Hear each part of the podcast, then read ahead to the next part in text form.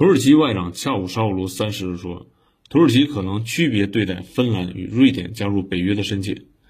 土耳其总统埃尔多安二十九日在电视讲话中表示，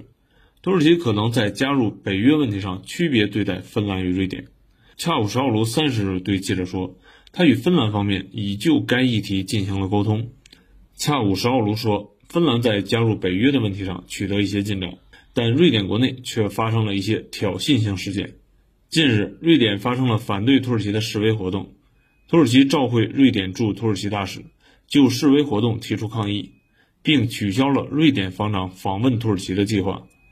另外，土耳其认为瑞典在引渡与恐怖分子有关的罪犯以及冻结恐怖分子的资产方面没有取得实质性进展。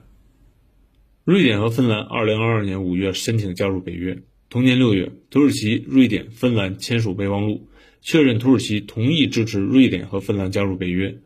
瑞典和芬兰将不支持库尔德工人党、叙利亚库尔德武装人民保护部队以及巨轮运动，并同意解除向土耳其出口国防设备的限制。